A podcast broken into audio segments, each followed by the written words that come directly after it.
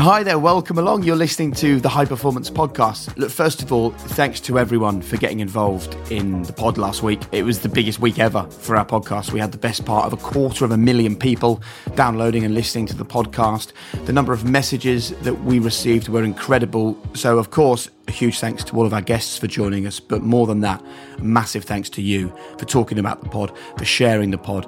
Um, and I hope that once again, it was a week where you learned so much from people who are so generous to come on this podcast and just share the things that they've learned. You may well already know that we have a high performance book coming your way at the end of 2021. You can actually pre order the book right now. All you have to do is go to the description for this podcast and it's all there. However, that's not where the big news stops. We have something that we're so excited to announce. Damian and I just want to keep on growing this. We want to find new ways to reach more people than ever before. So we're going to set up a club. Um, we're going to call it the High Performance Circle. And it's basically a place where you can just get more access to more original content that you can't find anywhere else. It's going to be world class speakers discussing business and sports and mindset and approach to life. You're going to get short, sharp, inspirational boosts from the High Performance Podcast. You're going to hear keynote talks from some of the most amazing people to listen to in the world. You'll get podcast episodes before anyone else. You'll get a monthly newsletter. It's a really exciting place. It's called the High Performance Circle. And if you head right now to the highperformancepodcast.com, um, then you can sign up. We'll send you an invite and then you'll be in the circle. The content will then start coming to you and um, I think it's something that you are going to love. We're so excited about it. So it's the High Performance Circle. You can find it at thehighperformancepodcast.com. Sign up right now to receive your invite. So there you go. Get involved in the High Performance Circle. Right, time for this week's episode then. And this is the kind of thing that you can expect.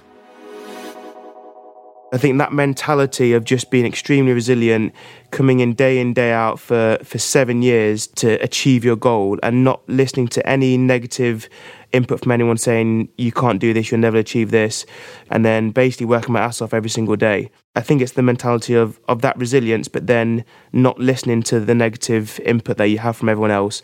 And you can change your path and your destiny if you put your mind to it.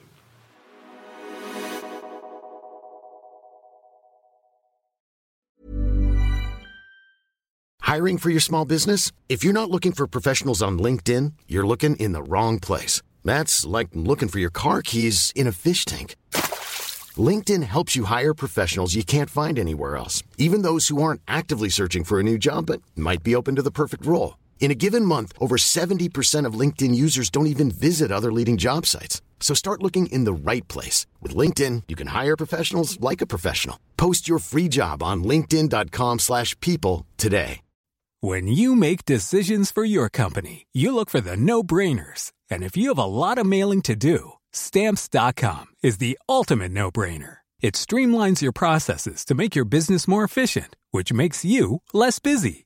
Mail checks, invoices, legal documents, and everything you need to keep your business running with stamps.com. Seamlessly connect with every major marketplace and shopping cart. Schedule package pickups and see your cheapest and fastest shipping options from different carriers with rates up to 89% off USPS and UPS rates. And with the stamps.com mobile app, you can take care of mailing and shipping wherever you are. Make the same no-brainer decision as over 1 million other businesses with stamps.com. Sign up with code program for a 4-week trial plus free postage and a free digital scale. No long-term commitments or contracts. That's stamps.com. Code program.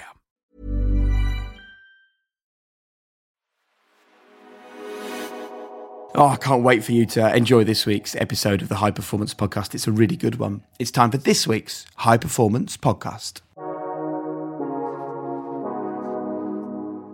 Hi there, you're listening to High Performance, delving into the minds of the planet's most successful artists, visionaries, entrepreneurs, and sports stars with one single clear aim to unlock the things that they've learned so you can apply them to your life. Professor Damian Hughes, expert in high achieving team cultures, is with me, and today's guest has a story, Damian, that I think will resonate with almost everyone, if not everyone, listening to this episode. It resonated with me, Jake. I can tell you that. I think uh, any parent that sort of having battles with their children of getting them off computers and getting them to be more active and just engaged. is going to thoroughly enjoy this conversation. Okay, well, let's do it then. Please welcome to the podcast one of the world's leading CrossFit athletes. He started off life as not just an average kid, but an above average kid when it came to eating. He was overweight, he lacked the willpower, he lacked the drive, the understanding that he now possesses, and that has pushed him onto incredible levels. You are about to hear a conversation with the person who is the UK's fittest man in 2020. He lives by the mantra start where others stop. It's the title of his new book. So let's tap into the mindset behind the man. Please welcome to High Performance, Zack George. Zack, nice to have you with us. Thanks for having me both. Very good intro. Right, what is high performance? High performance to me is is a, a byproduct of all the hard work I put in every single day. So for me, I was a very, very overweight kid. I was probably the complete opposite to what I am now. I ate junk food multiple times a week. I hated exercise. So for me to put in work day in, day out for seven years it's been now, all of that added up is equals for me having a high performance in my sport. So it's the it's the daily grind, it's the coming into the gym when I don't feel like training. It's all those days and months and years added up to become the athlete I am today. And the key thing that you talk about in your new book is start where others stop. And I think this is really interesting because you've got to find the thing that separates you from everyone else, right? If you're going to become elite. Otherwise, you're just very good, along with lots of other very good people. What can our listeners who've just hit play on this podcast a couple of minutes ago what can they immediately learn from you about start where others stop to change their own lives? I think uh, a lot of people put barriers in front of themselves, or they say, I'm too old, or I'm already too out of shape, or I'm not fit enough to start that. Where I want to kind of break that barrier down, and it doesn't matter what stage age of life you are, you can start a fitness journey any time of your life. And I think that just come from past experience. For me, I could have easily have been the age I was 14, 13 when I was extremely overweight and just said, you know what, I'm an overweight kid, that's who I am, and that's how I'm gonna live my life. So for me, it's taking that taking that first step and saying, no, I can change my life whenever I want and making that stand and then starting that fitness journey. So I want to kind of resonate that with everyone and all the listeners, all my supporters that you can start your journey at any point in your life and never feel embarrassed or ashamed or, like I said, it's too late to start that journey. And uh, I think that can change a lot of people's lives if they just, if that resonates with people. Which really fascinates me, Zack, because when you hear it in adult life, a lot of people will make changes where it's often as a consequence of something, whether it's they've you know, like they learn to drive more calmly after having a car crash, or they might have an illness and suddenly they become having a greater appreciation of life and things like that. What was it that was the catalyst for you then to make that change from being the overweight 13 year old to then want to start changing your life? Yeah, so for me, it's quite a funny story. So, um, there was two kind of changes for me when I was younger. The first one was when the brand new PlayStation 2 came out and I really wanted the PS2. And I was uh, very overweight, and I didn't know this, but my dad had tried a lot of times to to get me to lose weight, and it just didn't work. And I think it all stems from my mum was I was extremely close to my family, extremely close to my mum, and my mum always wanted a really big family, and she had my sister, and then she had I think seven miscarriages, then me. So it was a very stressful time for my parents. And I think when I came along, it was a bit of a, a miracle that they could have another child. So my mum, bless her, I wouldn't change anything that happened in my life, but she'd kind of, if I wanted some sweets, she gave me sweets. If I wanted chocolate, she gave me chocolate. So that kind of fed the uh, the overweight as as a kid. But um, yeah, so then my dad's like, right, I'll make you a deal. I'll buy you a PlayStation Two if you lose some weight and I was like, oh my god, I'm, I'm, gonna I'm gonna get a chance to get this PlayStation 2. I never thought I'd be able to get one. So I was like, right, okay, this shouldn't be too hard. I eat probably McDonald's five times a week. I have KFC probably twice a week. I have a bag of Haribo every day after school. Zack, mate, how how overweight were you? Uh, people used to call me no neck because literally my head just blended into my shoulders. I was, I was pretty I was pretty overweight. Um, a typical KFC meal would be uh, I'd go to KFC, get a family bucket of KFC chicken, and eat all the skin, and leave the chicken. So yeah, I had a very, very unhealthy, um, very unhealthy lifestyle. I had a lot of allergy issues. I was asthmatic, um, allergic to probably six to twelve different things, allergic to dust, um, and I think that was all a byproduct of, of all the junk I was eating as well. Um, so yeah, I said, right, okay. Um, I really don't like the way I look. Um, I'm really self-conscious. I used to skip swimming lessons at school and pretend I was ill because I didn't want to take my top off because I was too embarrassed. Um, I remember multiple times my parents would have people around and I'd be sitting in the living room with my top off and I'd go run upstairs and, and start crying because people were going to see me with the top off. So I was really self-conscious. Um, but anyway, my dad said, yeah, I'll buy a PlayStation 2 if you lose some weight. So instead of having five McDonald's a week, I'd probably have three. And instead of having uh, Haribo every day after school, I'd have fruit instead. So it's just little diet changes I was starting to make that would make a difference. And after, I think it was about a month, um, we did some measurements, I lost some weight, and dad was ecstatic, mum was happy, I was really happy because I felt great about myself. It was the first time I'd really goal set it in my life without really knowing it. My dad helped me put a goal in place. I worked towards it for a month. I achieved that goal, and then I got a reward for it. And I think that kind of that really played a big part in my life for where I am today. So I remember going to the shots with my dad, uh, big occasion, got the PlayStation 2, felt really good, and I thought I'd try and carry it on. And then um, probably about half a year later, we went to a Anthony Robbins seminar, and that was a fantastic seminar. I think it was in Birmingham, all about mindset, goal setting, um, health, nutrition. And I think after that weekend, it was the first time where I wanted to get in shape and get healthier for myself and I didn't need any other external reward. So I didn't need someone to say, "Oh, I'll give you this if you do this," or "We'll go to here if you do this." I literally just wanted to be happier in myself, be healthier and really tap into my full potential because being that overweight kid who didn't like his body at all was massively holding me back.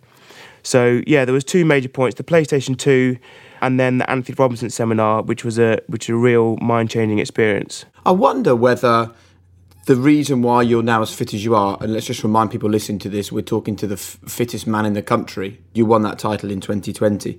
I wonder whether the reason why you can get to that point is possibly the same reason why you ended up not just a bit obese and a bit overweight, but as you said, your nickname was No Neck. You were so you were so fat. It's almost like lots of our high performance talk about obsession and being relentless. I wonder whether you are obsessive and you are relentless, whether that is for good or for bad. And it was for bad, and now it is for good. Does yeah. Yeah, hundred percent. Yeah, and I, have never really realised that until the last couple of years. But it's definitely a trait of my personality. When I was younger, I was never the kid who could just have one chocolate bar and then leave it or half a chocolate bar. I remember my sister, my mum used to get us equal amount of sweets and chocolate, and she would save hers for weeks. It really annoyed me because all mine would be gone in like two minutes. So yeah, I'm definitely a personality where I go all in and I get extremely obsessed with being good or that thing that I'm focusing on. And I think any top sportsman in any field has to be obsessed with their sport or their craft because you've got to dedicate so much time, so many hours to be the best in so many different areas of your life. You can't just go to the gym and, and, train. You've also got to be really strict with your nutrition. You've got to be strict with your sleep. You've got to make sacrifices where you can't go out with your friends because you've got to get eight to nine hours sleep a night. So I think, yeah, I think obsession is, is part of every top sportsman's mentality in some way or another. Do you know what I like about this is that there'll be people listening to this, right, who go, well, uh, it's never going to happen for me because I am the kind of person that just eats loads of food, or I'm the kind of person that is obsessed with just chilling out on the sofa and watching box sets. I think the message that you're saying is if that is what you are, you have all the makeup required to be the fittest person in the UK because you can be obsessed with being overweight, which means you can be obsessed with stuff. So it's about flipping the obsession to something positive yeah, it's just channeling that obsession into, like you said, into something positive. And I think a lot of people, especially people who know me now, I've had multiple times where they've people who have known me the last four or five years have always said, "Oh, but you're genetically gifted," or "You've always been like that." And there's only a few people in my life, excluding my family, who were around me when I was that overweight kid. And uh, I remember people saying, "Look, it's not." He's got good genetics, but he could have easily have been a 30 year old who weighs ridiculous amounts because he's so, he's so overweight. He just eats amount, stupid amounts of junk. So I think it's really important that people that even if you're fit now and you're great in a sport now, you've not necessarily always been like that in your life. And I think that's why I like to get my example out there to so many people because, like I said, a lot of people think I've always been this way, and, and that's not the case at all. I spent a lot of my youth not confident, um, like I said, never want to take my top off and being embarrassed about my shape and being extremely overweight and extremely unfit. So it's getting that message that you can turn that around at any point of your life. And luckily, I did mine early, but that doesn't matter if you're 30 now and you want to change it now. Um, it's never too late to start that fitness journey, and that's what I really want to get across to people. Well, can I take you back to that initial conversation that your dad had with you, Zack? Because yeah. I think that's something that would stop a lot of parents sort of having the conversation like that with their kids because we're worried about self esteem, we're worried about damaging them or creating this unhealthy body image that they're only worth something if they're in good shape or they're, uh, they're looking yeah. healthy. What advice would you give to any parents listening to this that think they want to tackle this with their children, but they want to do so with sensitivity and discretion? Yeah, I think it's a really important subject because if my dad would never had that conversation, I probably wouldn't be who I am today. So um, every kid's different. Every kid will react differently, and I think my mum's reaction was, "How dare you say that to my son? Going crazy, and he's perfect." Blah blah, blah which is is great and it, it's it's just full, filled with so much love, but that wouldn't have helped me. And my dad knew what I needed to do to help me to become healthier.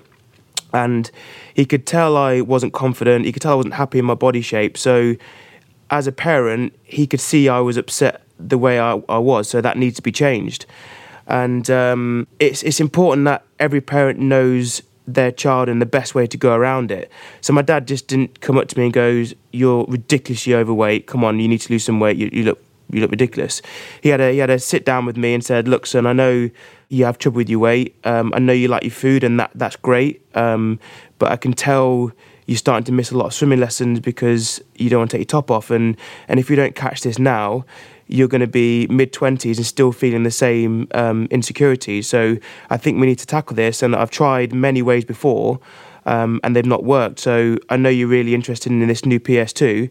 So how about we try and set a goal and say if you achieve this, um, if you choose a, a, f- a few pound lost um, in the month and, and eat a little bit healthier, then I'll give you a award with, with getting the PlayStation 2. So I think it was the way he went about it. He didn't just say, right, you're going to lose weight for no reason. He explained to me why I wasn't happy. And obviously, when you're 13, you probably don't realise what's making you sad or why you really don't want to go to swimming. You, you know, deep down, it's because you're not happy with the weight, but you probably don't recognize it, um, partly because you don't want to. So for him to sit down with me and explain all the things that was going on um, and all the traits I was starting to develop because of my weight, and uh, that really resonated with me. And I felt great after that conversation because I felt like I had a really good conversation with my dad. He understands understands how I feel, um, and he wants to change that.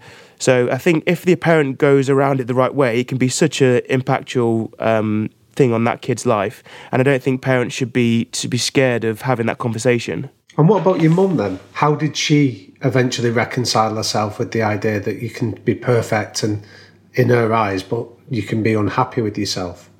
Yeah, I think my mum, after, I think once she realised how happy I was after losing the weight after the first couple of months, I think that's when it really kind of sat with her like, my, my love has kind of blinded my, my vision of how my kid's feeling. Um, because in her eyes, I'm, I'm always going to be perfect, but that's not good for me. So after the couple of months, and I, I, was starting to buy new clothes because all my clothes were too big for me now, and that was a really big occasion for me. And I used to go shopping with my parents, and she could see how happy I was, and she knew that this is something that I really needed to to carry on for the rest of my life. And the Anthony Robbins seminar wasn't just good for me; it was also really good for my mum as well because we came away learning so much about nutrition and health that we all implemented that in all our lives. So yeah, I think it was a big realization when she knew how happy I was after losing the weight that something desperately needed to change, and she was very happy for that change. And I think that people will see the, the title of this podcast, Zack, and they'll be like, oh my goodness, the, the fittest man in the UK. I need a bit of that in my life.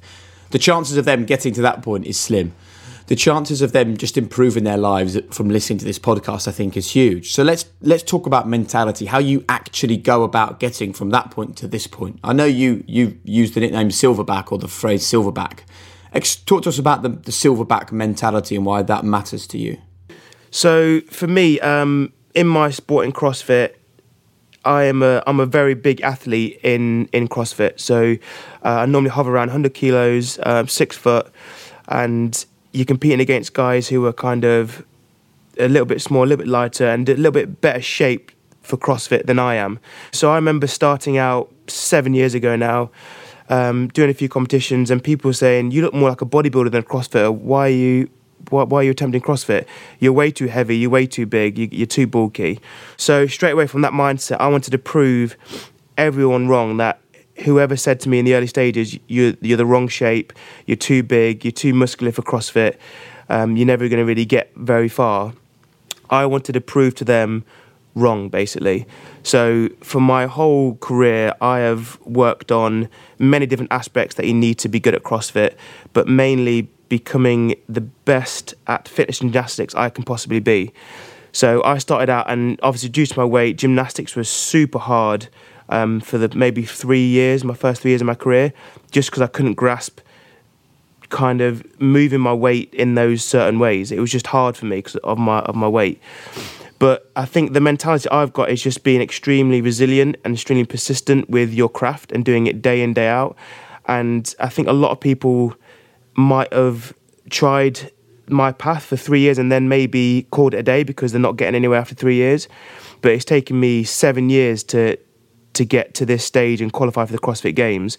So I think that mentality of just being extremely resilient, coming in day in day out for for seven years to achieve your goal, and not listening to any negative input from anyone saying you can't do this, you'll never achieve this, and then basically working my ass off every single day. I think it's the mentality of, of that resilience, but then not listening to the negative input that you have from everyone else.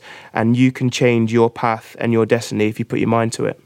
So, would you explain resilience to us then, Zack? Because it's a small word, but it's got huge implications. And I grew up in a boxing gym. I'll give you an example. And uh, and you, we would always get a flood of people coming in after Rocky had been on TV because you fall in love with the idea of it, and then they get hit a few times, and they very quickly decide that it's not a path they want to uh, pursue. So resilience is something that really intrigues me. So to like to keep going at seven years for uh, an aspect of gymnastics that doesn't come naturally to you.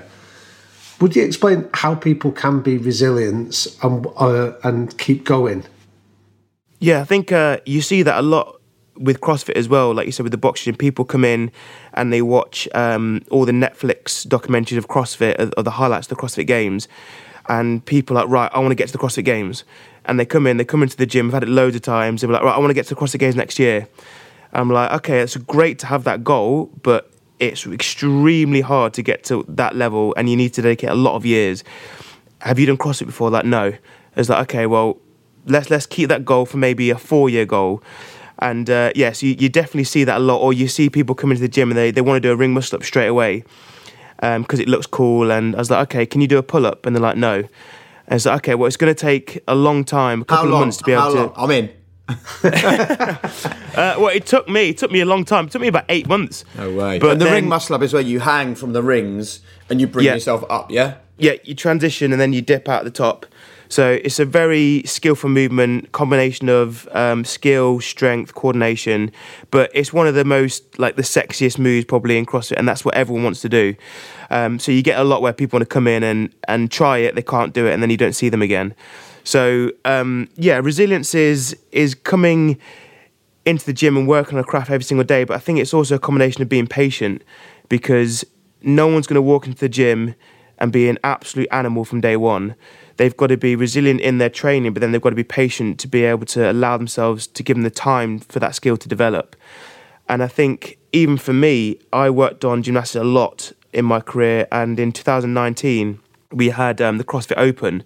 So I don't know if you know the CrossFit Open, but it's a five week process, one workout a week for five weeks, and you're scored against everyone across the world. And um, that's what I won in 2020 for the UK. So in 2019, I wanted to win the UK spot as well. So I was going into into week three. I think I was top of the leaderboard, had a fourth and a first finish for the first two weeks. And this was the first year where I thought, wow, I'm going to qualify for the games. I'm going to achieve my goal that I've been working towards for six years. This is this is my time. Uh, I was feeling really good. A lot of people were backing me to win. And then week three comes out, and it's um, strict handstand press ups. So that's where you're upside down against the wall, your head has to touch the floor, then your arms have to fully extend. So, like a press up, but you're just upside down against the wall. So, I'd be doing a lot of gymnastic movements, but strict handstand press is not one that I practiced because it's never come up in the open before. So, I was like, right, okay, um, this might be tricky. I'm not really practiced these, but I think I'll still be able to hold my own. So you have between Friday and Monday to repeat the workouts as many times you want.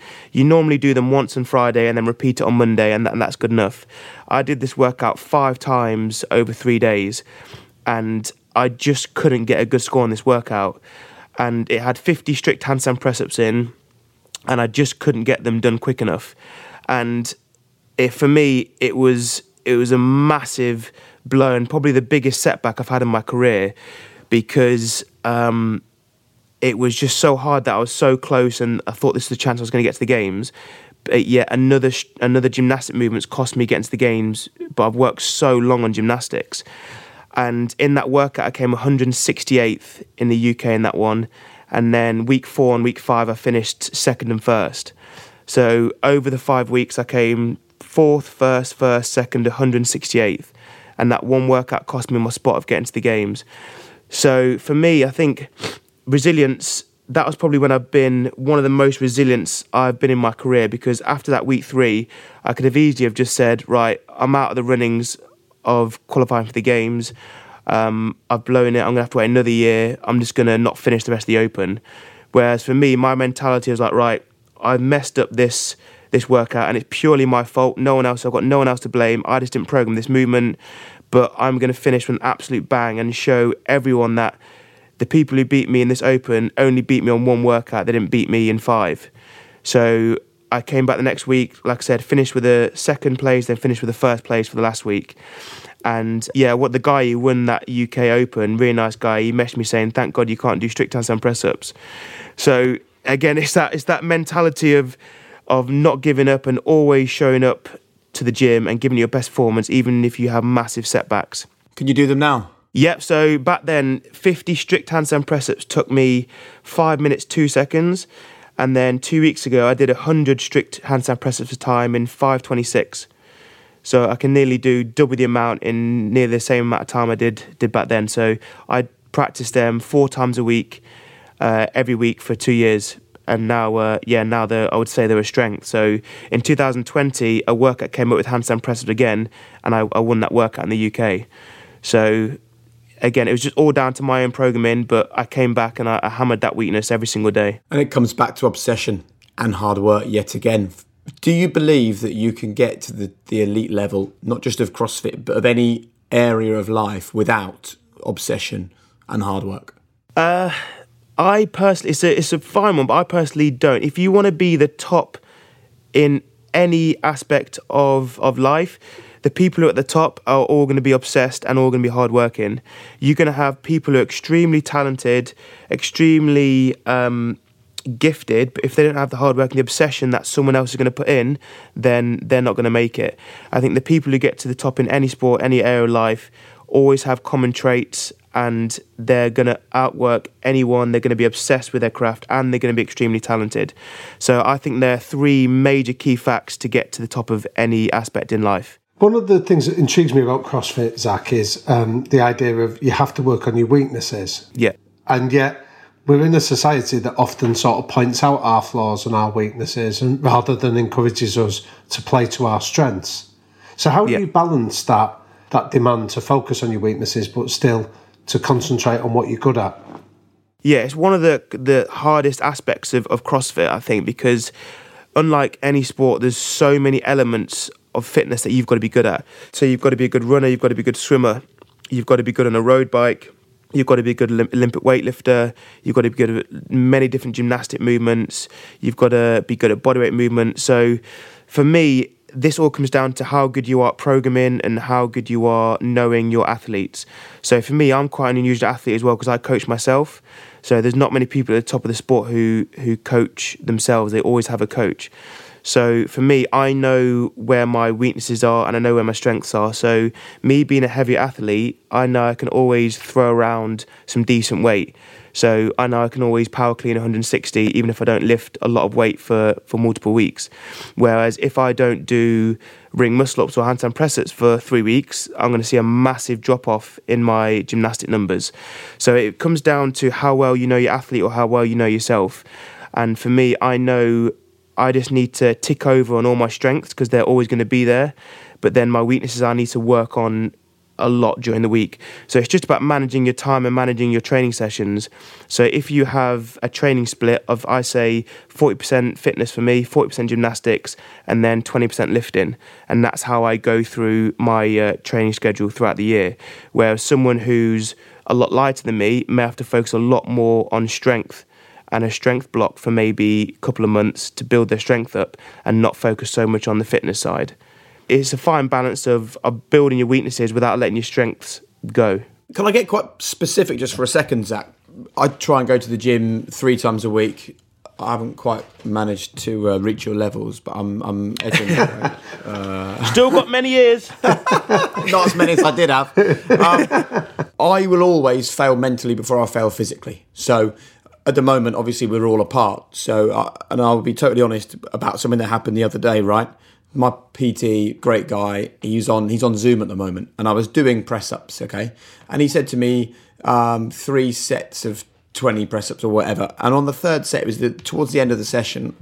Um, my brain is going, "You're just exhausted. You haven't got what it takes." And I, as I was doing it, I sat up, turned off the Zoom, turned off the phone, and then went upstairs, waited 15 minutes, called him, and went, "Sorry, mate. I think my internet died." Right.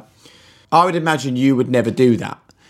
So, what is the self talk? Because you will go to some really, really dark places. I've watched the CrossFit games, I've seen the documentaries, I know what it's about.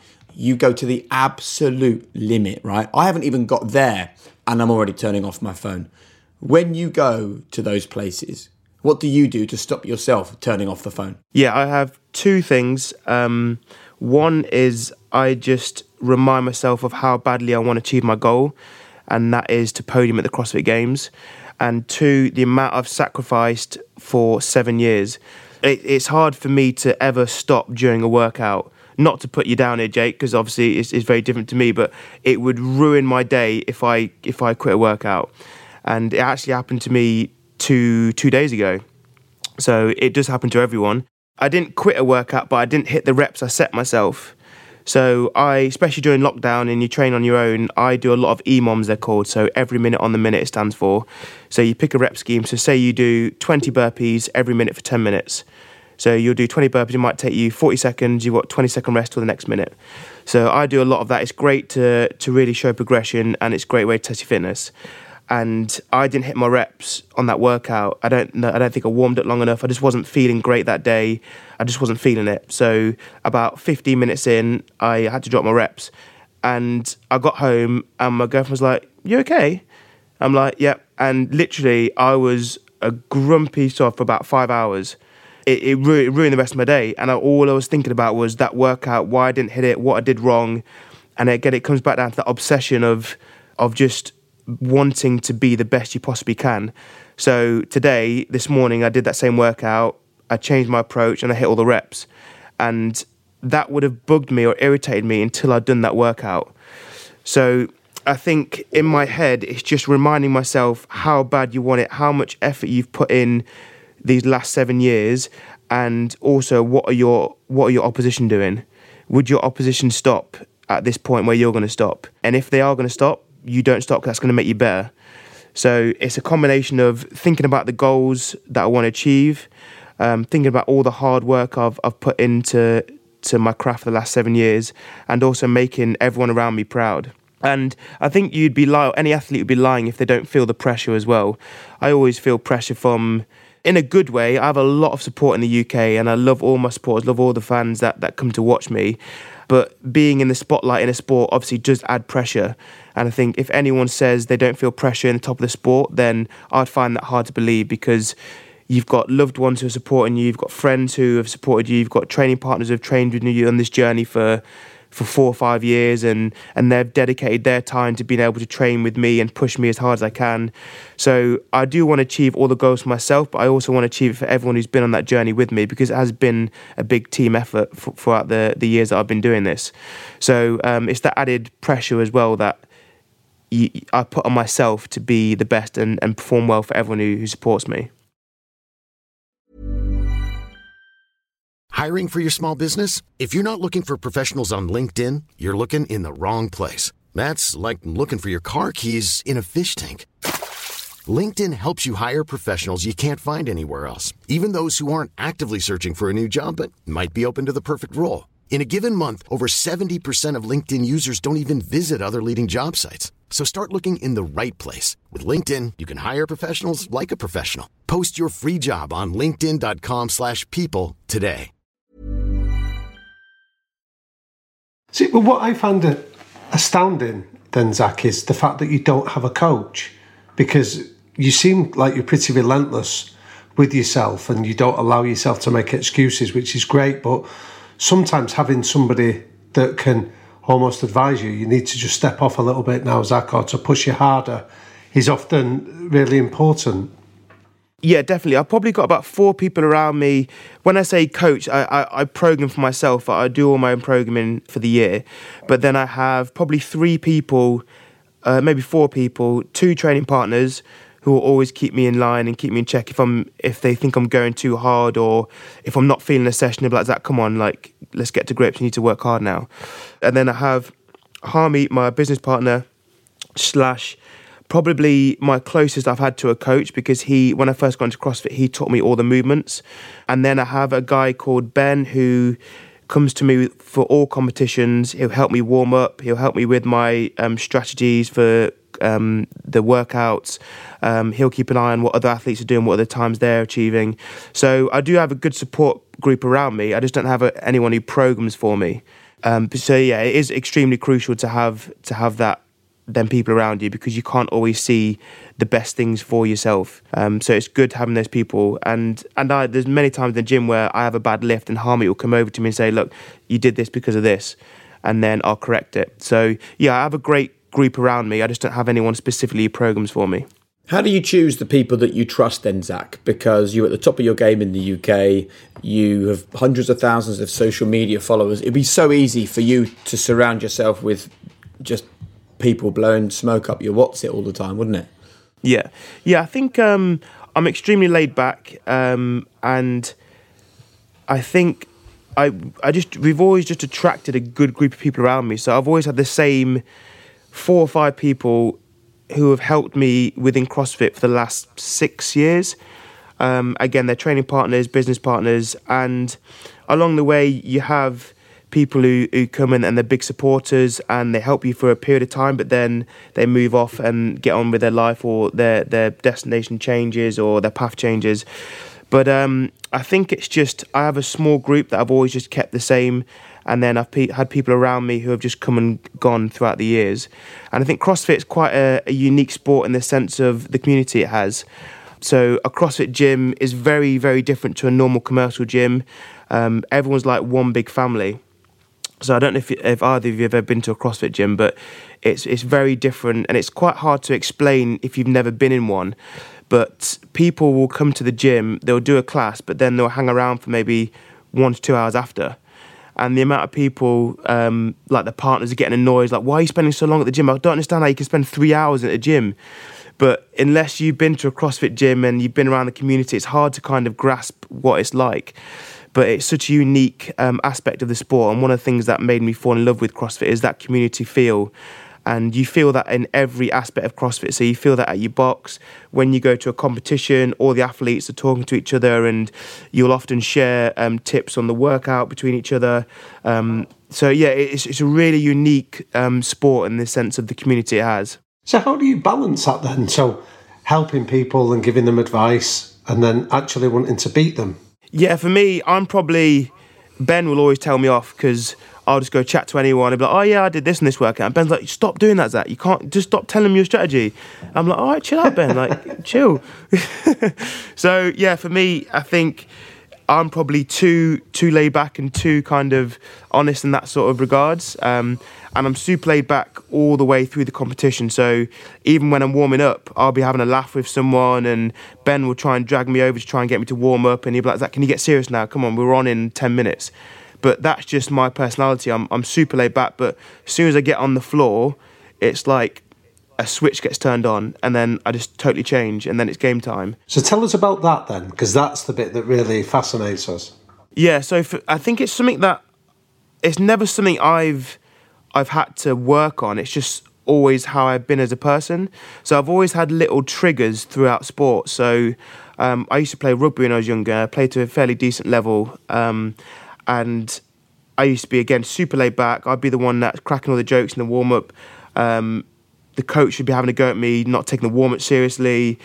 And then I used to have this thing where I, I kept my gum shield in my sock, and as soon as on the pitch, you lined up, either we're kicking or they're kicking.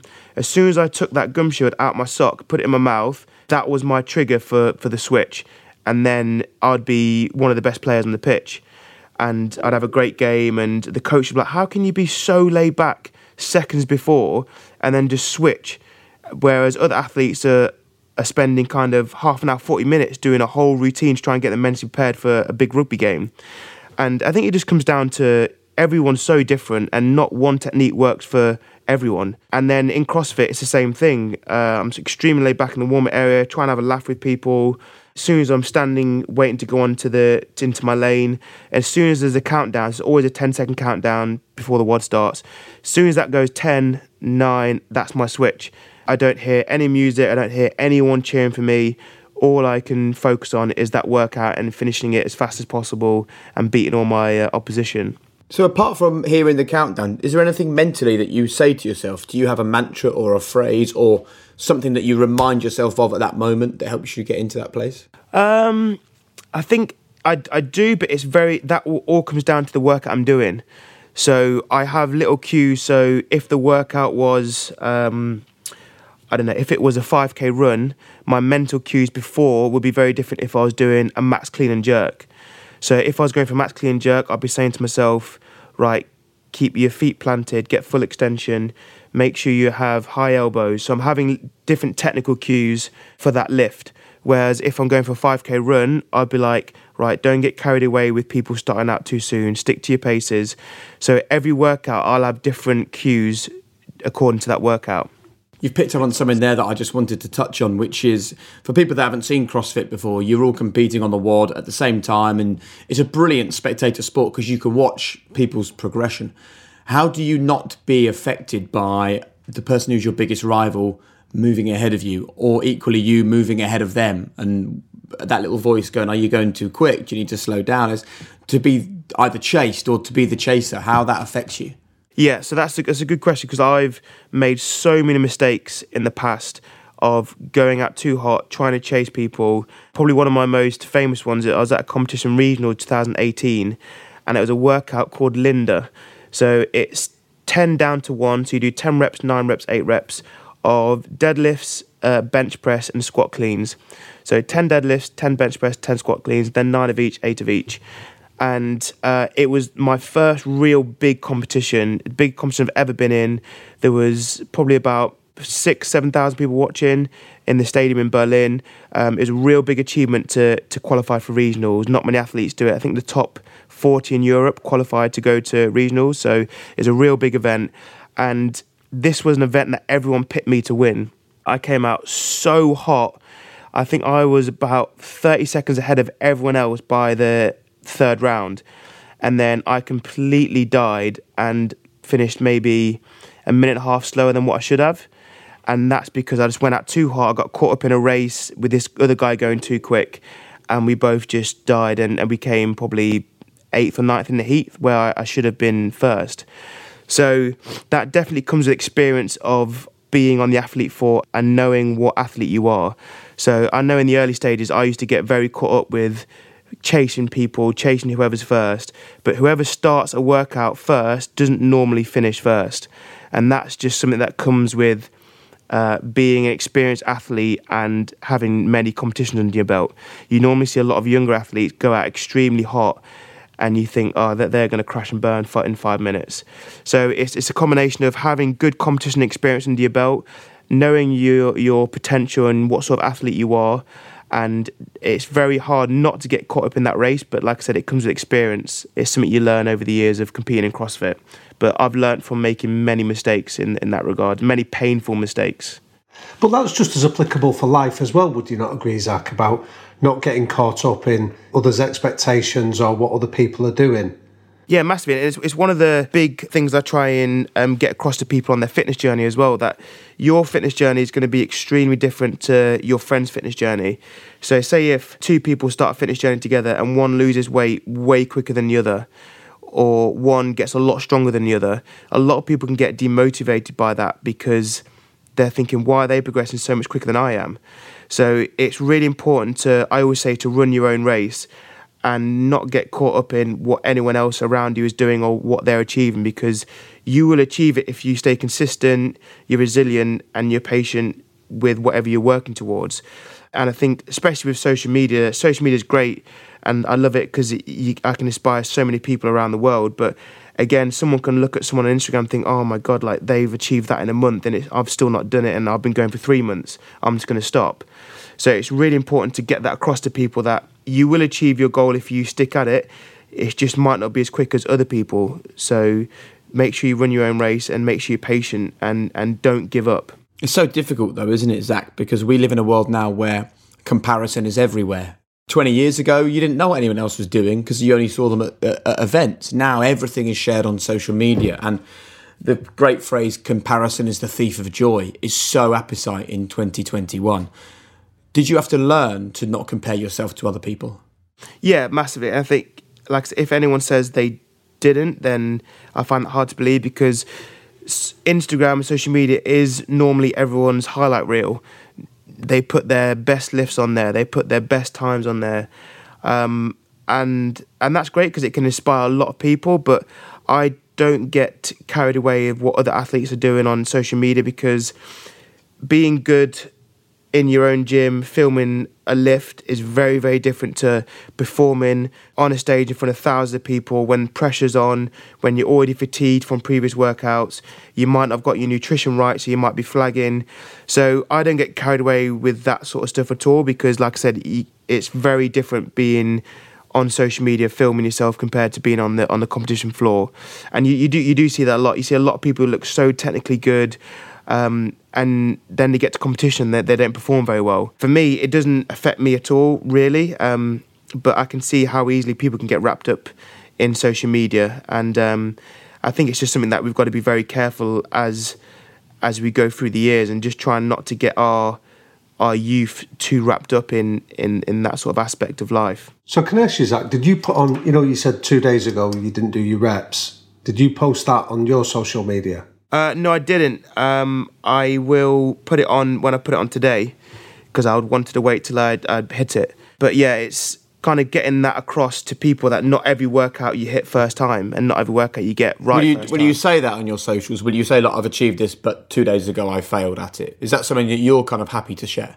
Yeah, yeah, I'd, I'd happily share that. Yeah, definitely, because it shows that side of an athlete's training that's not always kind of perfect and it's not always not always right. And I think that's good to get a lot of across a lot of people. And I get a lot of messages from people saying, How do you train so well and so hard every single day? How do you hit your workouts every single day? And I think I probably spend more time speaking to people on a personal level than I would put it on my actual page. And I always say to people, look, I train hard every single day, but not every every single day is a good day. Some days I walk into the gym and I can snatch 120. Some days I'm struggling to hit 100 kilos. So I, I speak to a lot of people, probably 10 to 15 people a week about um, mentality and how my training is going because I think people just want to be, they're just interested in how my training is going anyway, leading up to the season. So I always like to spend a lot of time chatting to people and, and getting that across to people. And dealing with failure is a natural part of an athlete's life. I know you had a spot at the CrossFit Games, which is, for people that don't know, that's the Olympics in your sport because of coronavirus, they trimmed it. They announced only the top 20 that had qualified from the specific events could compete. You were one spot away from being one of those people. So that was the seven year dream, right? It got taken away from you through no fault of your own. What was the process for you mentally resetting to go again? Again, this I think this comes down to my laid back nature. When all this um, coronavirus started happening, I knew probably something's going to change in the CrossFit Games, um, and I first thought they're probably just not going to have spectators, but they're going to have some athletes. Then, obviously, as it developed, it got worse, and um, I remember seeing the notification on Instagram because I was having a, a date night with my girlfriend and we specifically said no phones on this date night. Yeah. And uh, looked at my phone, and it was just going mental the amount of messages I was getting, and um, it was people tagging me in in the post that they released saying they're only going to take um, the top twenty, and uh, that was going to put me a couple of spots out. And I remember reading it to my girlfriend, and she was fuming. She was so annoyed, and my family was so annoyed. What? Because you'd taken your phone on the date night? or because you, Yeah. or 'cause you, or 'cause you missed the spot. Thank God it was because I missed the spot. No, yeah, she uh, she she was fuming, and um, I just said to myself, okay, that that's what they decided, and I literally just said, right, let's crack on. And my girlfriend just couldn't understand why I wasn't more emotional, why I wasn't more annoyed, um, because she was so frustrated. And I think for me, me getting frustrated is not going to change anything. Me getting annoyed with CrossFit is not going to change anything. They made their decision.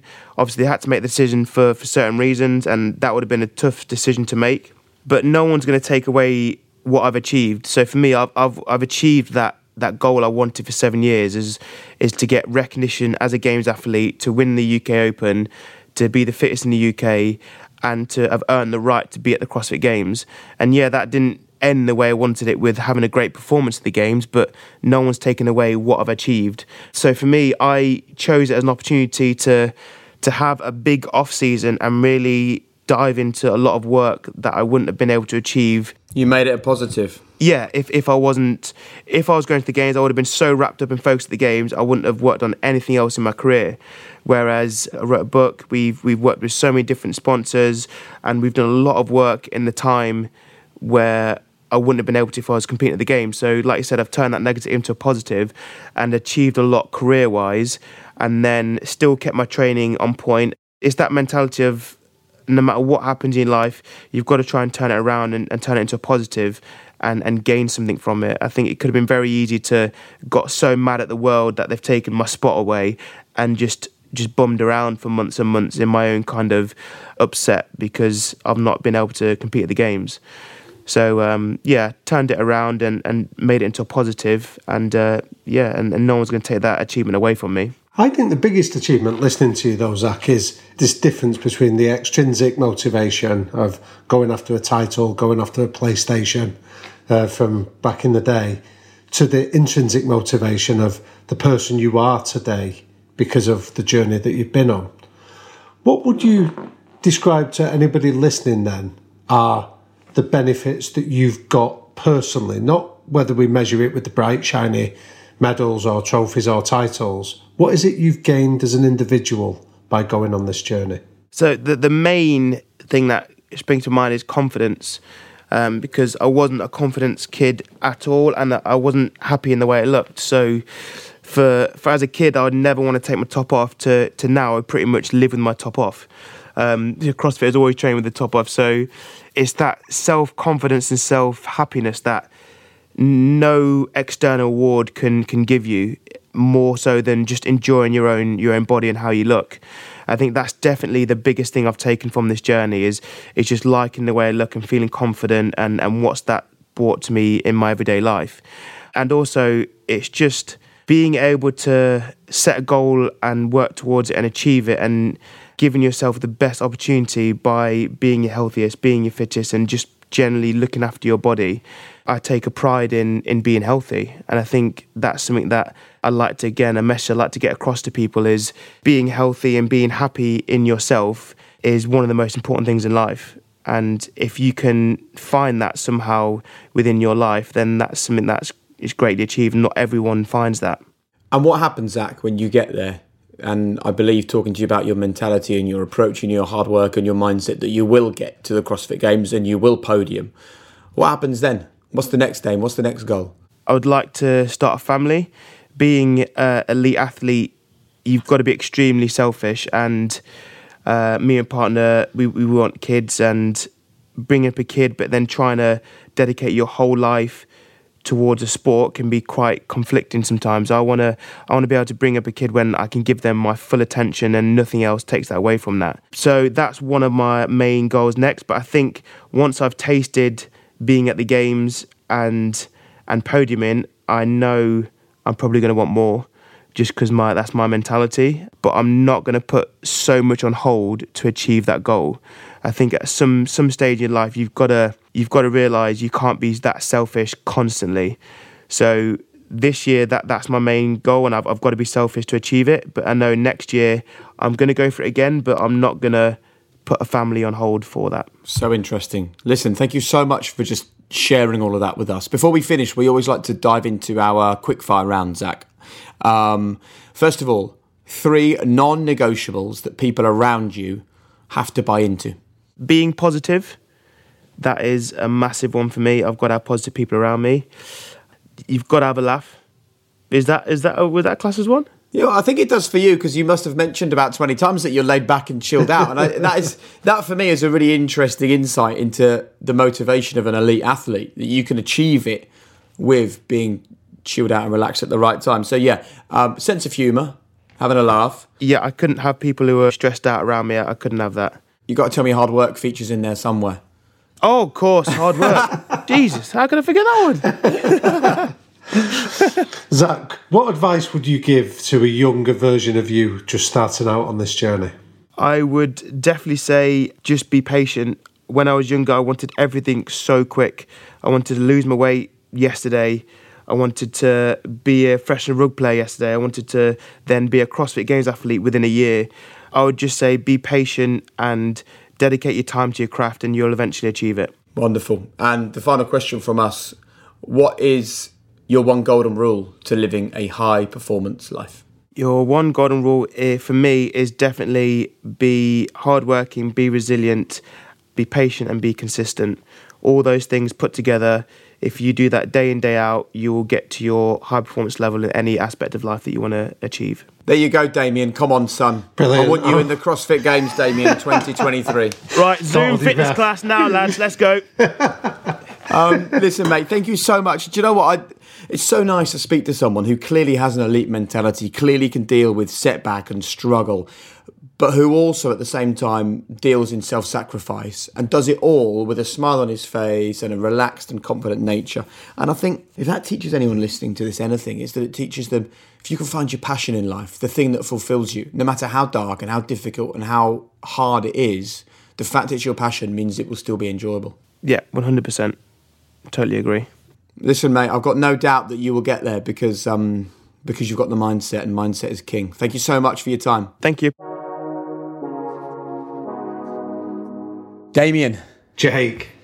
You know what? There was a lot of conversation there about sacrifice. And actually, what stands out to me is we look at sacrifice in the world of elite performance, no matter whether it's sport or business or anything, and we see it as a negative. I think I'm sort of left with this phrase sacrifice means you strengthen. And I think that we look at it as a negative, but I think sacrifice we should reframe as a positive thing because it gives us so much more than the little bit that we sacrifice.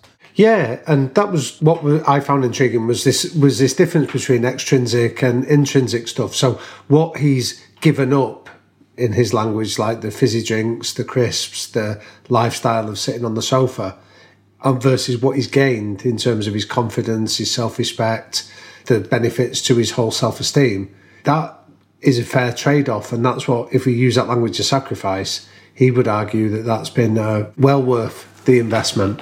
I think what's great about Zack is obviously he's competing in a world that so many people would never get to, but almost everything he talks about is directly translatable to the lives that we're living. Yeah, absolutely. I think I'd love his story. I love that origin story about being an overweight kid that was deeply unhappy but not understanding why he was unhappy And I think finding that passion and then just learning that craft, I think that phrase he kept using about patience, don't look to do it yesterday. Just look to invest your time in doing it and enjoy the process. Again, that's that's applicable to anyone listening to this.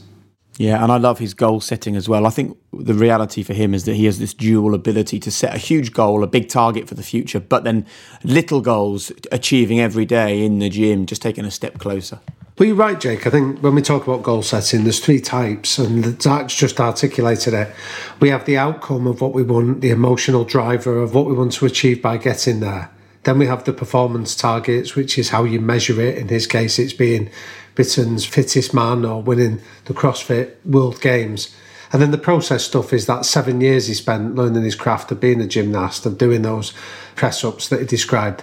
That's the process stuff. Get the small stuff right, you hit your performance targets, and the outcome will take care of itself.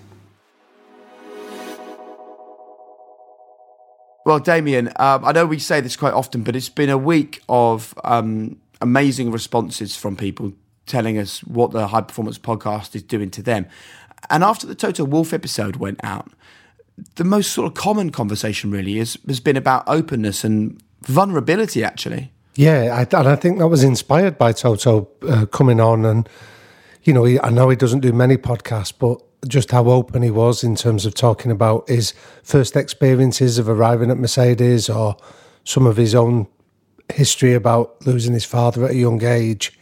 I think what that does is when people listen to it, it releases a chemical known as oxytocin, which is often referred to as the love chemical. But what it does is it creates that closer feeling to somebody where we're more well disposed to them, where we feel like we've got a connection.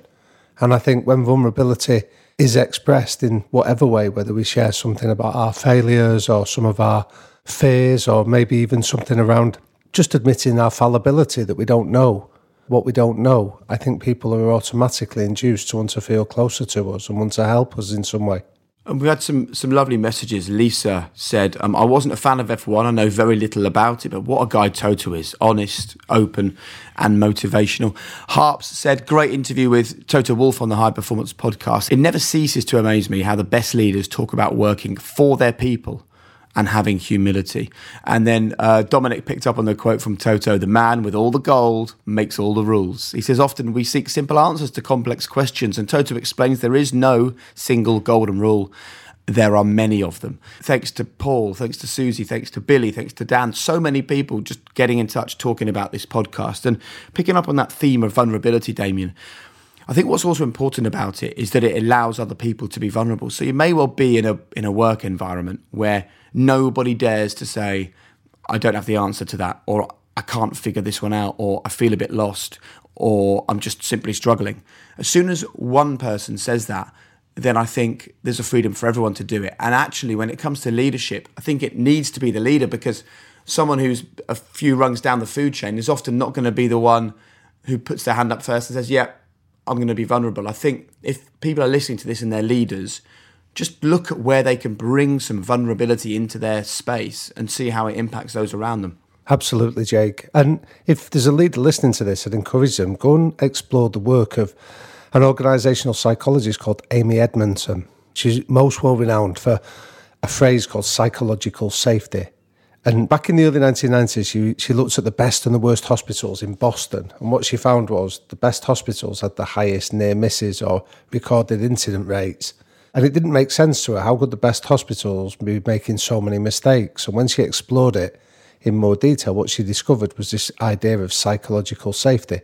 When people felt safe to put their hand up and admit a mistake or failure or fallibility, they'd learn from it a lot quicker. It was in hospitals where that didn't happen, where psychological safety wasn't there. People buried their failures and pointed the finger of blame and created less high performing cultures. So, what you're describing, Jake, is 100% correct that psychological safety comes from vulnerability and being prepared to admit failure.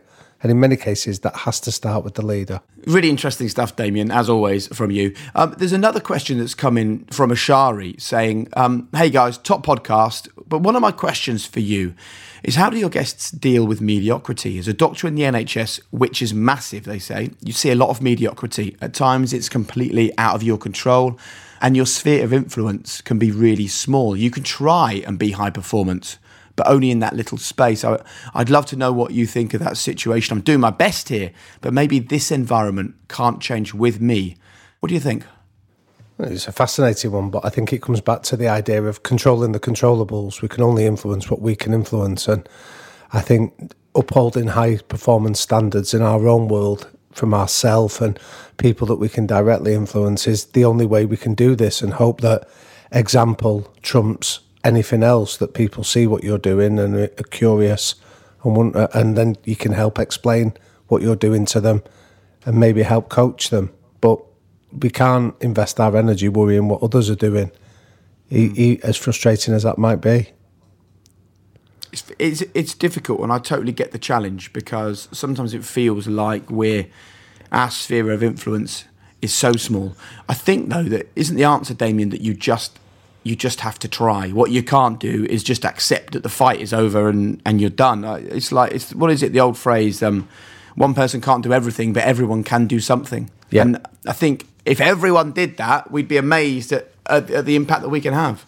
Yeah, but I, I, I think one of the key phrases that we picked up in all our interviews is that nobody follows hypocrites. So I think we need to focus on our own game first of all. It's that old saying of put your own oxygen mask on before you look to help others. Make sure you're performing at high standard, and then you can start to help coach others, uh, whether that's through your own example or being able to explain the results that you've achieved in your area. Example always trumps anything else. I think if we can set the standards, others will follow.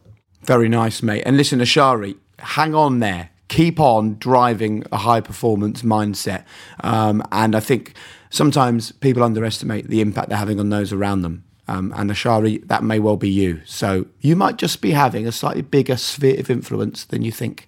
Damian, as always, huge thanks, mate. Thanks, mate. Loved it as always. Thank you, of course, for downloading, talking about, sharing the High Performance podcast. Just a quick reminder on the link to this pod description, you can order the High Performance book, which is coming your way very soon. And we now have our own little club, the High Performance Circle. Go to the website, thehighperformancepodcast.com, and sign up now to receive your invite, where a whole world of exclusive high performance content is waiting just for you. And it's coming very soon. Thanks as always to Hannah and to Will and to Finn Ryan from Rethink Audio for their hard work on the High Performance podcast. Thanks as well to our exclusive sports partner, Give Me Sport. Just head to givemesport.com forward slash podcasts to find out more about the great stuff that they're doing with us. And that's it. Thank you finally to you. Without this high performance podcast being spoken about on your social media accounts and shared and rated and reviewed, and you looking at our YouTube videos and stuff, we wouldn't be having the impact we are. And Damian and I always say the outcome, not the income, is what this podcast is about. And we just want to keep impacting people's lives. Have a good one, and we'll see you for another episode very soon.